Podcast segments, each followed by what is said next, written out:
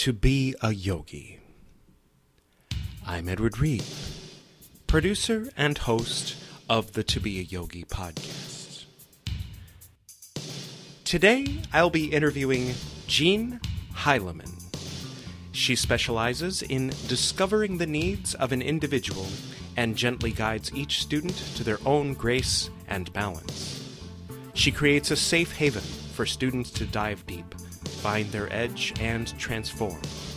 She teaches with sensitivity, generosity of spirit, and a good dose of humor.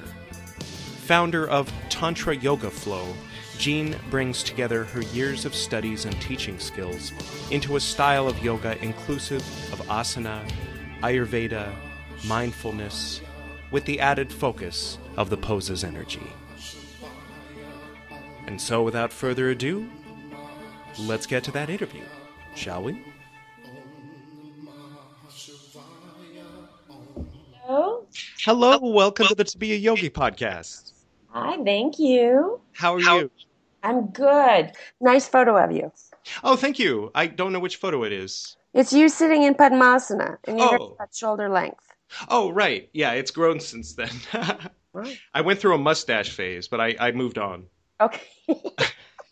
I- It was I, I was getting some, you know, like, wow, cool guy, like in a, a nice way sometimes, but usually not in a nice way, you know. oh, whatever.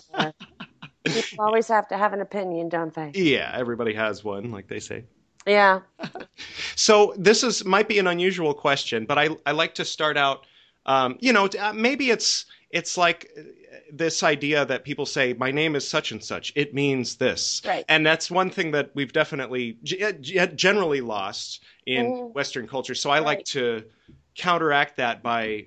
You know, shining light on that there are meanings Okay. in these names. So, um, uh, would you mind telling us your name and a little bit about the meaning of it? Sure. Thank you. My name is Jeanne Heilemann. Mhm. And uh, my mother named, and it's spelled J E A N N E. It's the French spelling.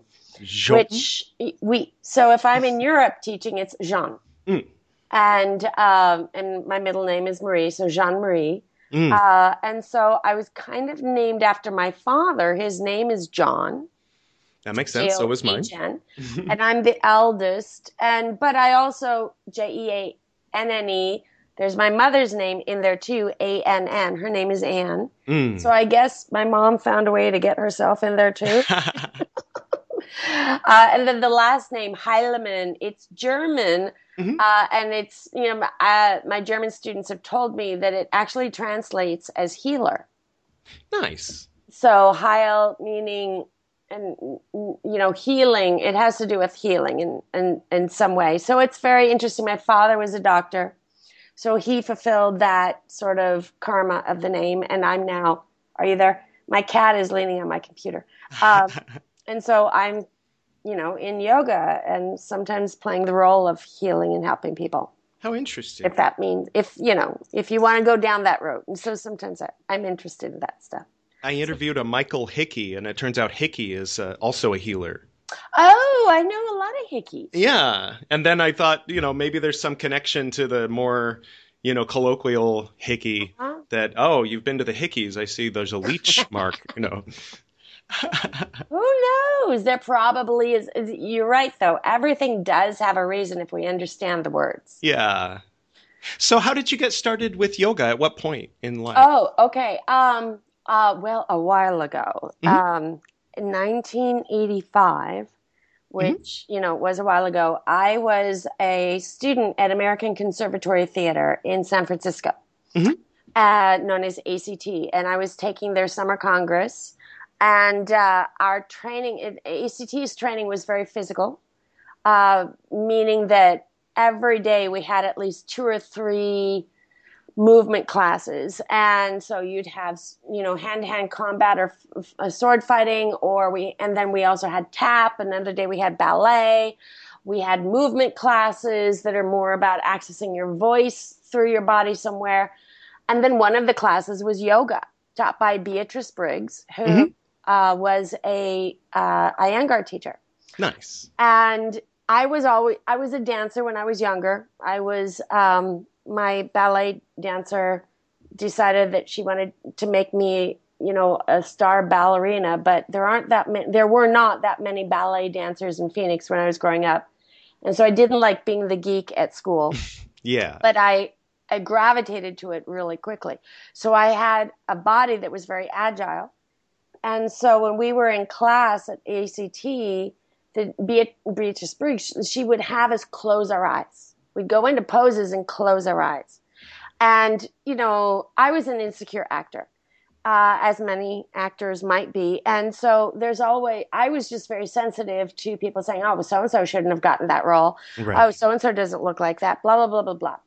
And there is a lot of that in acting. And this was the one place where I felt at home. Because once I closed my eyes, even though I could do the poses quite easily, because I was very young at the time and it, I was just very agile, I had an agile body Mm-hmm. It wasn't about the performing of the pose, it was about close your eyes and feel it. And it was the first time that I ever got a chance to really feel being in my own skin. And I think I was 18 or 19 at the time. And it was just like, wow, this, I'm home. I'm home. Nice. And so very soon after that, I went to London and studied, uh, I went to theater school in London and from there on, I would take yoga classes. And there was some yoga in the training that we had, uh, some. And then when I came back to LA uh, in the mid late 80s, I started taking yoga classes at a studio here in Los Angeles. And I never stopped. And so that's how I got into it. I just fell in love with it. Nice. Now, I um, I saw the video online. Uh, you had mentioned that you had scoliosis. I do. I do. What do, what advice do you have for teachers who are asked by their students what they can do to help them with scoliosis when the teacher doesn't have scoliosis? um, is there a book that you recommend? Um, well, Elise Miller. Okay. She really is um, the top dog in this field, in uh, my awareness and my experience. I've studied with her, um, you know, many times taking workshops, as well as I did a private with her, and she has a new book out uh, on scoliosis. And the one thing that I learned from her is that, you know, for one thing, there's a couple of different types of curves. And is it is it curving to the left or is it curving to the right? Is it a C curve, which means it's creating the letter C? Or is it more of an S curve, which means there's probably a curve in the thoracic and then another curve balancing it in the lumbar? Right. And, and then again, it's going left or right. And uh, so it's not a standard, like, well, you just always have them do this. And that's why I really have not cultivated right. myself to be a scoliosis specialist because all I can do is manage myself. And when I look at students who have it, I sometimes have to, you know, stand from behind. And then if their curve is similar to mine, that's doable. But right. if it's not, then I'm like, I get all confused because I'm also running a group class. Yeah, that's true. But the main thing for people who have it is move your body. Because it will, inc- according to the Western doctors, the curves will increase about one degree every year just because of gravity. Hmm. And the weight of gravity of our atmospheric pressure. And then women's uh, go through many times when hormones change uh, on the monthly cycle, giving, you know, becoming pregnant, going through menopause and puberty. And at those times, the muscles and the ligaments around the bones are more pliable. And so they're greater risk for the curve to increase.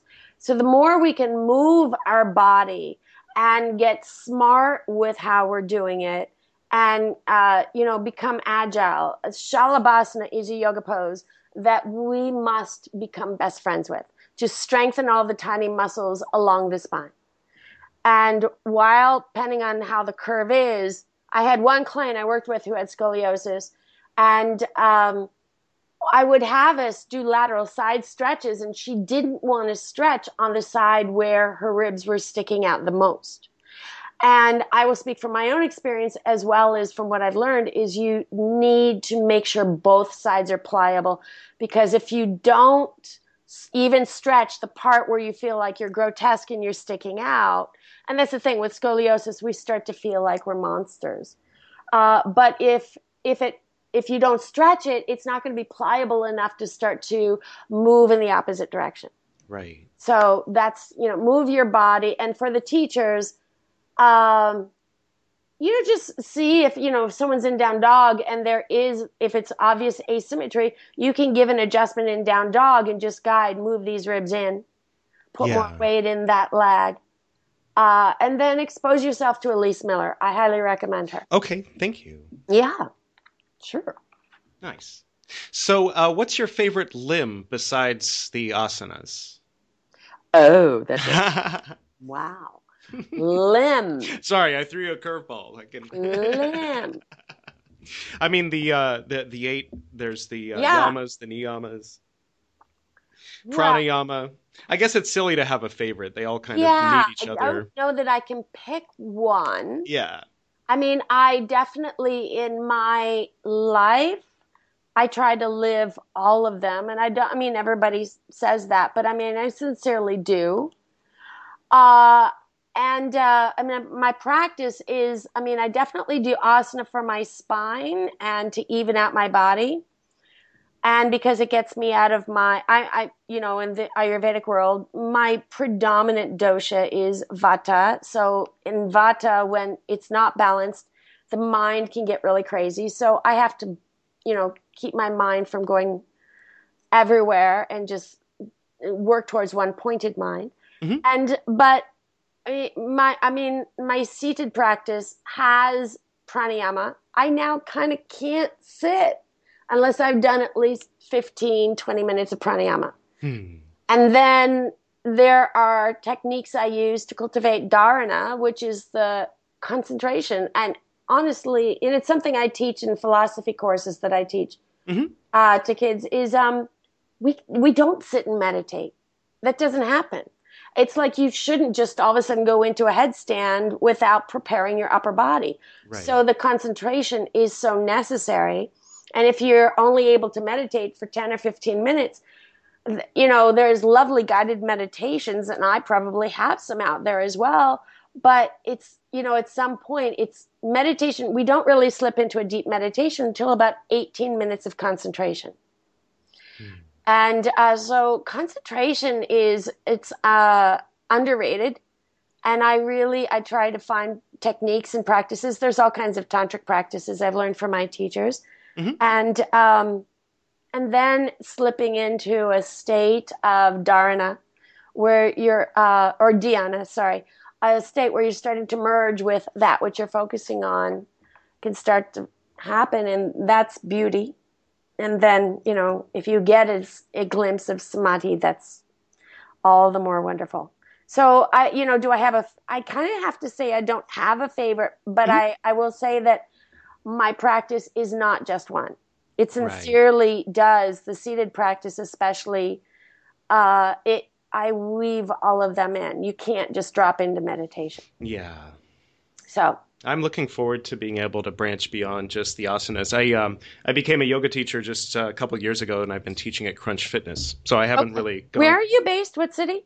Um, I'm in uh, Highland Park, Los Angeles, Okay. hmm and, and I teach at the Sunset Strip uh, Crunch. Oh, got you. Oh, God bless. Yeah. Okay. Well, you, right? You know, if you can teach in Los Angeles, and I'm not bashing anyone, it's just the pressure that so many people are under because a lot of people work for the people in the industry. right. And a lot of people who are in the industry doing so well, the entertainment industry, which covers so much, are so hyper creative that they can be unhealthy in other areas Yeah. of their of their being of their being. So a lot of people actually work to support them. Yeah. And those are usually the people who come to the gym or to the yoga studio. Right. And so you're getting all their stress, and so they take it out on Yeah. you by walking and slamming the door and glaring at you and snapping at you. It's like, my God. Yeah, I get a every once in a while I get someone who's like, "Oh, you, I don't like Uh-huh. your classes," but I have I have some regulars at this point, so it's kind Good. of nice and Congratulations. yeah, thank you. But yeah, I'm looking forward to branching out into being able to do some more prolonged seated work. Yeah, there's all kinds of ways to do it. I mean, when I started, I knew meditation was something that I needed to work towards. I knew that, you know, soon after taking a teacher training. And I also knew my mind wasn't going to be able to do it, let alone my body. So all I did is I fed into my future, which means I bought magazines after magazines about meditation. So there's a great one called Shambhala Sun, Buddhist. You know, I went Buddhist at the time because there aren't mm-hmm. many other types. Right. Uh, Tricycle was out at the time, and I went to all types of meditation organizations in LA, and we have more now. And at the time, we didn't, but there was a Buddhist place across from the Iyengar Institute on Third Street. This is a long time ago. Mm-hmm. Um, and I went to just a bunch, and I just kept tasting it, and I would tell myself, "You don't have to be doing it right now, but you will." and you're going to want to do it. So just I just kept exposing myself to it. Yeah. And I think that is the safest way. And now there's even really cool apps out and so many great guided meditations. The more you can just expose yourself and have very little expectation, just like you're trying, you know, Korean food. And it can be exotic to some people. The more you try different things, you'll start to be able to articulate, oh, I really like this thing. Right. So that's what I'll I'll offer. But it it nice. definitely you know it and you know we need to be we need to have a strong body so that we can sit tall and yeah. still. So it's a natural progression. Now, uh, you had mentioned certain concentration techniques you learned from the tantric. Yes. Uh, yeah, yes. Would you mind uh, elaborating a little bit on that?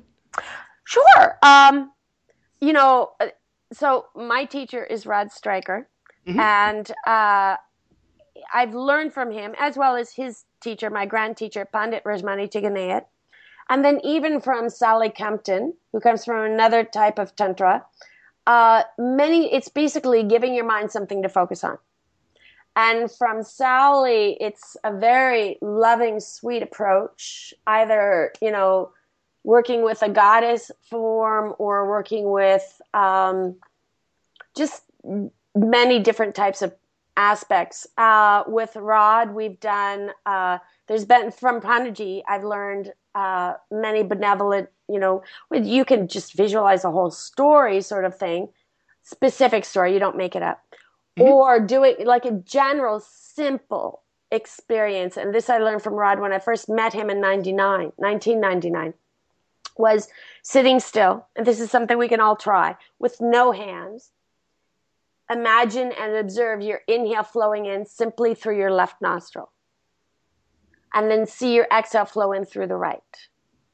And then inhale through the right and exhale through the left. And when you see the breath in, flow in through the left, watch it flow in and all the way up to your third eye. And then as you exhale, watch it flow out through the right. Inhale through the right up to the third eye. Exhale through the left. After you've done that two rounds, and that was two rounds, so right, left, left, right was one, and then again, then inhale through both up to the third eye, and exhale from third eye out to both. Inhale through both up to the third eye. Exhale third eye out through both.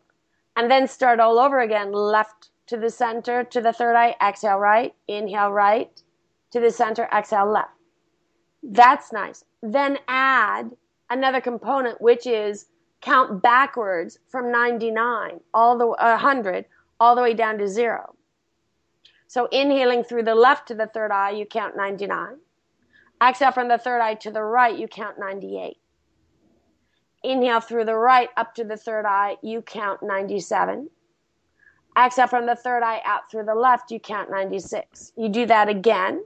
And then inhaling through both, you count 95, 90, whatever, 93. Exhale from the third eye out through both 92. Inhale through both up to the third eye 91. Exhale from the third eye out through both 90. If you mess up, you have to start all over again. In the process of doing this, you really can't keep on that inner voice that's saying, my boss just doesn't understand me. Right. You yeah. can't let the voice say, it's not fair. Nobody, you know, uh, why didn't I get the better such and such? You can't go into your head about why didn't so and so call or return my email. You have to focus. And the more you do something like that, and this is a simple thing that's safe for everybody to do, when you do something like that, it hones. So this is the dharana. It's working on dharana about the ability to concentrate. And then you can, once you start to, and that is a muscle, and you'll watch that your mind wanders and all of a sudden hears an outer sound or realizes, oh, my left shoulder, I didn't do my pose well enough or something. And you're like, shoot, I have to start all over again. And even if your mind wanders even a little bit, but you're maintaining the numbers and everything, you bring the mind back because that's actually how you work the muscle. The mind wandering is not the bad thing. The mind will always wander. That's its nature. Choosing to bring it back and not go down the road into the fantastic drama that your mind is going to want to do and convince or argument or fantasy about how you're going to become a famous meditator and you're going to write a book on this and get your own website etc cetera, et cetera, and what cute outfit will you wear for the photo shoot? That choosing to pull away from that because it's so tantalizing, that's where the muscle starts getting worked. So, yeah. does that answer your question? Yeah, no, I like it. Thank okay. you. So, that's something everybody can try. And you, you know, you, if you know Nadi Shodan in the pranayama, you can do a little bit of that first, but you don't need to. The hands are on the floor. And at first you're like, I can't feel or imagine my inhale coming in through my left nostril. But I will tell you, the more you do it, you are able to articulate it. So trust me. And just even knowing that, that's kind of cool. I like how it combines, um, well, the asana in the sense of the seated, you know, asana and pranayama mm-hmm. and concentration mm-hmm. all at once. It seems like it implies, uh, you know, some hatha before, you know, there was some right. stretching before that would be it would be helpful. It helps to breathe. Again stretching the side body helps us breathe more because of those intercostal muscles. Doing a little bit of strengthening at some point for the paraspinals helps us sit tall. Doing a little bit of abdominal. And I mean, when I'm saying a little bit and emphasizing a little bit, that means it doesn't have to be that much. And certainly if you want to go more, go for it. But that helps you sit tall from the front a little bit of hip opening so you can sit without your knees sticking up past your shoulders. Um, you know, all of that makes it easier. And that is initially why asana was cultivated so that we could sit. Yeah. So, you know, but now Americans, we're so cute. You know, we still can't sit. We do a lot of asana. We still can't sit still. so, you know. Yeah. What do you do with that? We keep trying. That's what we do. so I guess my second to last question or thought. Um, now, I mean, the the title of the podcast is to be a yogi. I wasn't mm. thinking like yogi as opposed to yogini. I'm using the kind of a gender all inclusive. Okay. Um, okay. But but then the, the the initial question in the first episode was okay. I I've become a yoga teacher. Ah. You know, but how do I be a yogi? What what's the difference? And is there a difference, or should there be no difference? I, I that's a four part question. I'm sorry. Do you have any thoughts on my rambling? uh huh. Absolutely. I mentor a lot of new teachers. Mm-hmm. Um, yeah, humility and practice and honesty, truthfulness. I'll say those three ingredients need to happen. Humility, uh, because we will you know, just because you're a yoga teacher doesn't mean your life gets all of a sudden solved. And in fact, in many ways, your life is going to get harder. And then it's like, how do I put, you know, how do I post Instagrams of me looking, rocking yoga poses or whatever? Humbly. yeah. Well, you know, A, if you can rock a yoga pose, hurry, um, and certainly if you're young, get all the photos. This is what I tell people get your photos taken when you're able to master the poses without a lot of warm up and effort, get the photos, do the photo shoot, do many photo shoots, maintain that stock of photos. Uh, there's nothing wrong with that. But um, for instance, uh, I, I, I, and I work with a therapist at times because she helps me with the daily life and working with people and everything. And I was saying something to her just the other day about, you know, my life is kind of falling apart right now. And she said, You're living. You're actually participating in the experience of life as a human. Yeah. And and I realized, oh, okay, that's what this is. And I had a um, tendency to hide up in my cave and just work. and because I didn't want to make mistakes or get messy. And it's actually when we do that that we're not able to relate to our students. But when we have things fall apart, uh, that, you know, and it doesn't mean go out there and have an argument with your sweetheart. Right. But it's like if you're having struggles with your sweetheart or your roommate or your other job and paying the rent, this is the platform how are you handling this? Now use the tools of the eight limbs. Yeah. Use the pieces of yamas and the niyamas and the awareness of avidya and catch yourself. What's my issue? Is my ego getting caught up in this? Am I avoiding something with this? Et cetera, et cetera. So, you know, all the aspects of the kleshas are huge. Yeah. And, and start to really look at that. And that, you know, this is technically, this is Svadhyaya. We're now peeling the layers why am I not even wanting to talk to that person? Why am I avoiding this person? Because our relationship is changing and I don't like it. It's like, I need to do it. This is the truthfulness. Right. I need to step into that. And how, and as long as we're sincere and loving, honoring ahimsa first, that actually helps us be present. And because we're living this stuff to our students. If we walk in always perfectly coiffed, with the greatest playlist in the world and super rehearsed and planned, then at some point our students, uh, their lives are falling apart. They're not going to be able to relate to us. Right. So I don't, I, I, I don't know. So I guess I would say, and have a sense of humility when you're able to do the poses. Ishwara Pranidhana, offer them, do them as offerings instead of, hey, who's going to want to sponsor me and, you know, use me for your yoga ads, which is fine, but have a sense of humility, offer the poses up because you will lose them. We get older, or someone gets pregnant, or an injury happens. So there, um, you know, have a sense of humility, constantly check in that you're being truthful, and um, and practice. And it doesn't always mean asana. It means practice stilling the mind and practice checking in what's your truth? Are you avoiding are you clinging? I went through a phase where my oh, wow, goodness yeah. i was clinging. I was craving. And i was actually unfortunately uh, able to observe. It's like my god i've been hit with craving. Yeah. and so i just observed it and dialogue wrote about it a lot journaled about it and just i watched how it controlled me. And so i just I, st- I couldn't help myself. It was still controlling me. But at least I was able to pull third person and observe, Jeanne, you are being a nitwit because this is really controlling you. It's like, well, okay, this is what now I fully understand craving. Now I can fully understand someone else. I can have more compassion for them. Yeah. And what can I do to work with this craving so that it's not running my life? Uh, I don't know. Just yeah, I, that makes sense. Yeah, I, yeah. It, it it sounds it sounds very familiar when I you know like fall back into some old habit or something that I've been bragging mm-hmm. about. You know. Okay. And then you know it's but it it it it it does it reminds you to be humble in a way. Things yeah. things like that the things that make that we have in common with our students rather than being i am the image of perfection. You all want to be like me so that's why they put me in the front. Anyway you know like just oh yeah. as it like not that you know but like okay let's do yoga. Here's yoga. This is you know it's it's about the yoga. It's not about the teacher.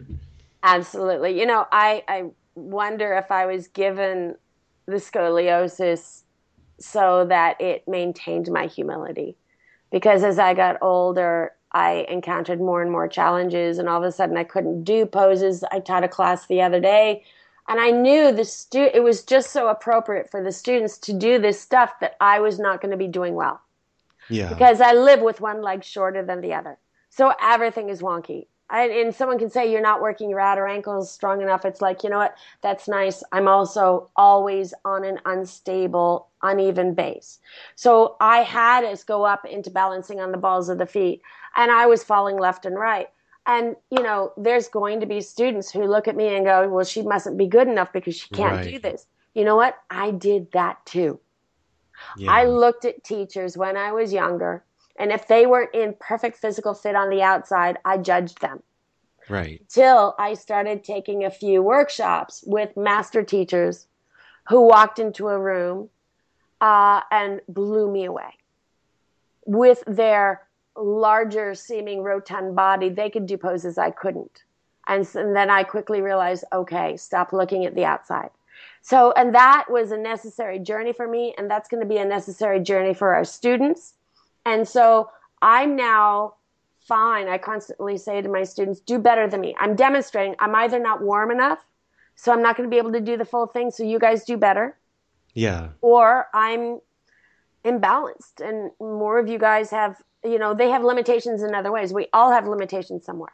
Yeah. So um, it's like, do better. And if somebody needs to judge me, because I used to be fearful of the judging and the criticism and everything, uh, but if I can't take them away from that necessary part of their karmic journey, Right. they need to judge me. They need to walk out, leave, and decide Jeanne Heilemann is a terrible yoga teacher. She can't even do the poses. Right. It's like, you know what? That's your path. That's your choice. I'll see you in six months when, you know, I'm rocking a pose in the class with you. It's like at a certain point, That- the teenager needs to rebel and storm Yes. out in order to find their own voice, Yes. even if the parents were totally right.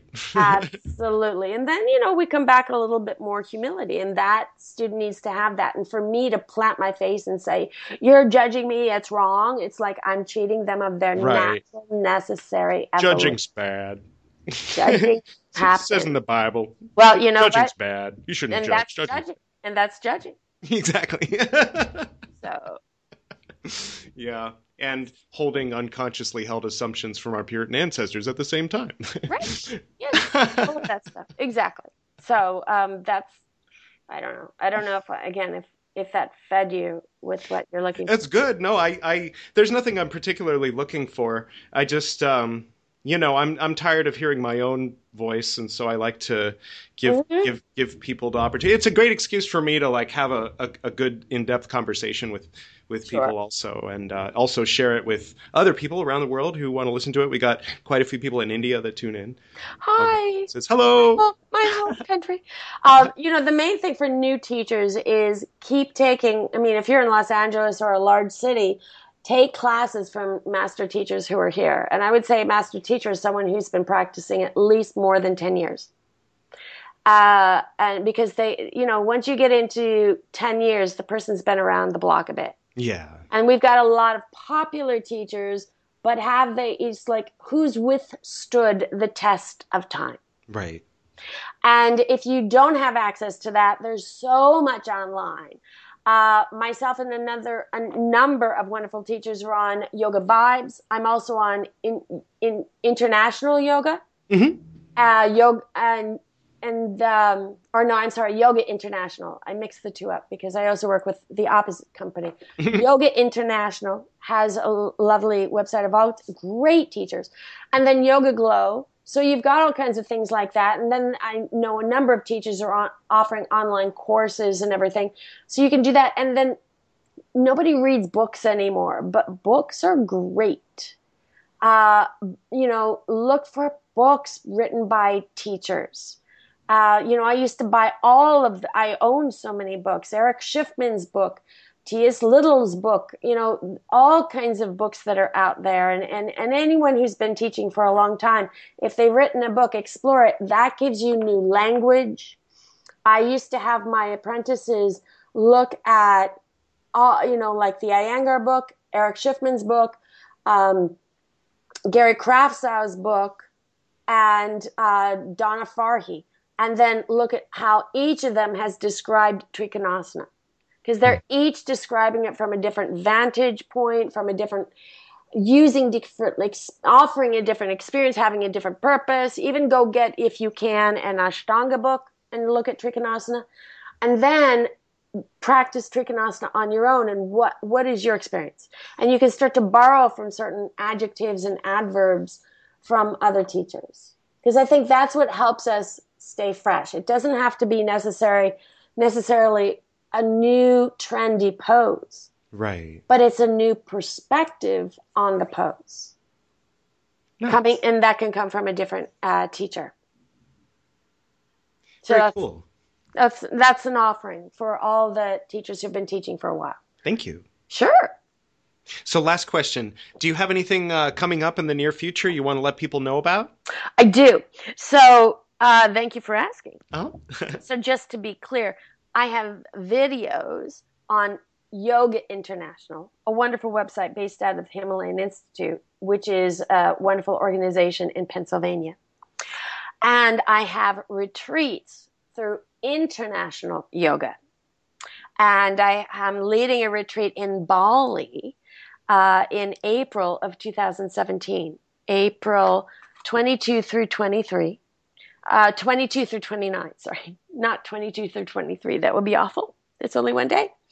22 through 29. And um, it's going to be very special. We're going to be immersing ourselves into the culture and to the specific traditions that are sacred to Bali, as well as I'm going to be teaching a tantric kriya called Bhuta Shuddhi, which is a specific practice that dissolves the elements of the chakras to help experience uh, more of the subtle body. And it's a somewhat uh, technical, it's a detailed practice that can take a bit of time, especially as you learn it. So I'm going to be breaking it down throughout the retreat, and people will know this very well by the time they come home. And this is a way to help you drop into the state of meditation. And I'm also teaching a chakra course uh, right now. It's September right now as we speak at Yoga Works on the Lar- at the Larchmont Studio. I'm teaching. Um, we're calling it the Journey Through the Chakras. It's a tantric morning series from 7 a.m. until 8:30 in the morning, and each session it's Tuesday and Thursday mornings. Uh, we started yesterday, which was the 6th of September, and we go to the last Thursday in September, the 29th. Tuesdays and Thursday mornings, and each session is on one of the chakras. And so it's asanas, poses, pranayamas that are specific, mudras, visualizations, and then meditations, just weaving into really experience each chakra uh, from all these different perspectives. And so I'd love for anyone to come join me. Uh, and the the chakra program is already happening, and kids are loving it. And so ret- where, yeah. you're at Larchmont. I'm at the Yoga Works Larchmont. So you're here in LA. I'm here in LA right now. Oh wow. Travel a lot, but I'm Okay. in Los Angeles pretty much for the fall. I'm doing just a little bit of traveling. Okay, I'll try to make it to at least one of those. Um, yeah. Well, come up and introduce yourself. Nice. Yeah. Sounds- Yeah, they're very special, and uh, it's the hardest part is getting up in the morning, and I know because I have to do it too. Yeah. Uh, but once we're done, I mean, you know, by the end of the practice, you've gotten not only asana in, but pranayama and meditation, and the day just unfolds in a really special way. Nice. That Yeah. sounds great. Yeah, thanks for asking. Absolutely. Well, thank you so much for joining us on the To Be a Yogi podcast. You're today. welcome. Thank you. It's been an honor. And hopefully, I'll see you in the next. Yeah, Uh, go it- take a class. I didn't realize we were so close. I Yeah. thought- I don't cool. know. Where did you do your training, Edward? Um, here at Namaste Highland Park through the Mukti School, which is based in Huntington Beach. Julie Rader at the Green Yogi. Julie, what is her last name? R A D E R. She sounds familiar. She's my teacher's teacher. My teacher's Bethany Eanes, who's uh, uh, a Lululemon ambassador as well Okay. as uh, teacher for them. So, Oh, yeah. Uh, uh, well, there's so many yogis now, and I've I've been travel this. I've been gone for about a year, traveling and just here in town just for a little bit. So I'm kind of out of the whole yogi scene of knowing everybody. Yeah. But uh, I think there's so many people that nobody knows everybody. like, maybe Felicia Tomasco because she runs LA Yoga Magazine. But other oh, than maybe. that, you're right. You're right. Well, listen, nice to thank you so much for inviting me to do this with you. And um, yeah, come take a come take one of the sessions. I think you'd like it. Sounds great. We'll do. Okay. All right. Have a wonderful day. You too. Okay. Bye bye. Bye bye. Thank you, Jeanne, for being our guest on the To Be a Yogi podcast today. Special thanks to Bryin Dall. And there's an unusual spelling there, so I'll spell that out for you. It's B R Y I N D A L L. You can hear his music in the background right now. As well as the classes that Jeanne mentioned, if you're in the Los Angeles area, I can get you in once for free as a guest uh, to my class at Crunch Fitness. It's at 5 p.m. every Friday night. Feel free to contact me about that. Also, if you'd like to receive notifications when new To Be a Yogi podcasts come out and have the option to hire me and look at my schedule, you can find my app on the Apple App Store as well as the Google Play Store. Just search for Edward Reeb Yoga. Thank you all for tuning in.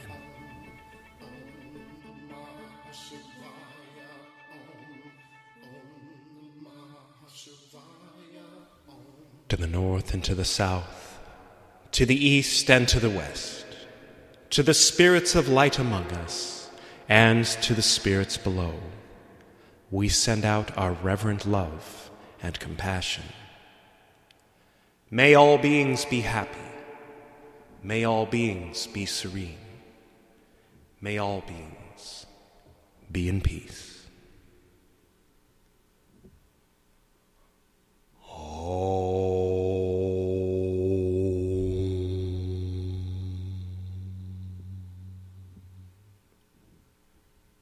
Namaste.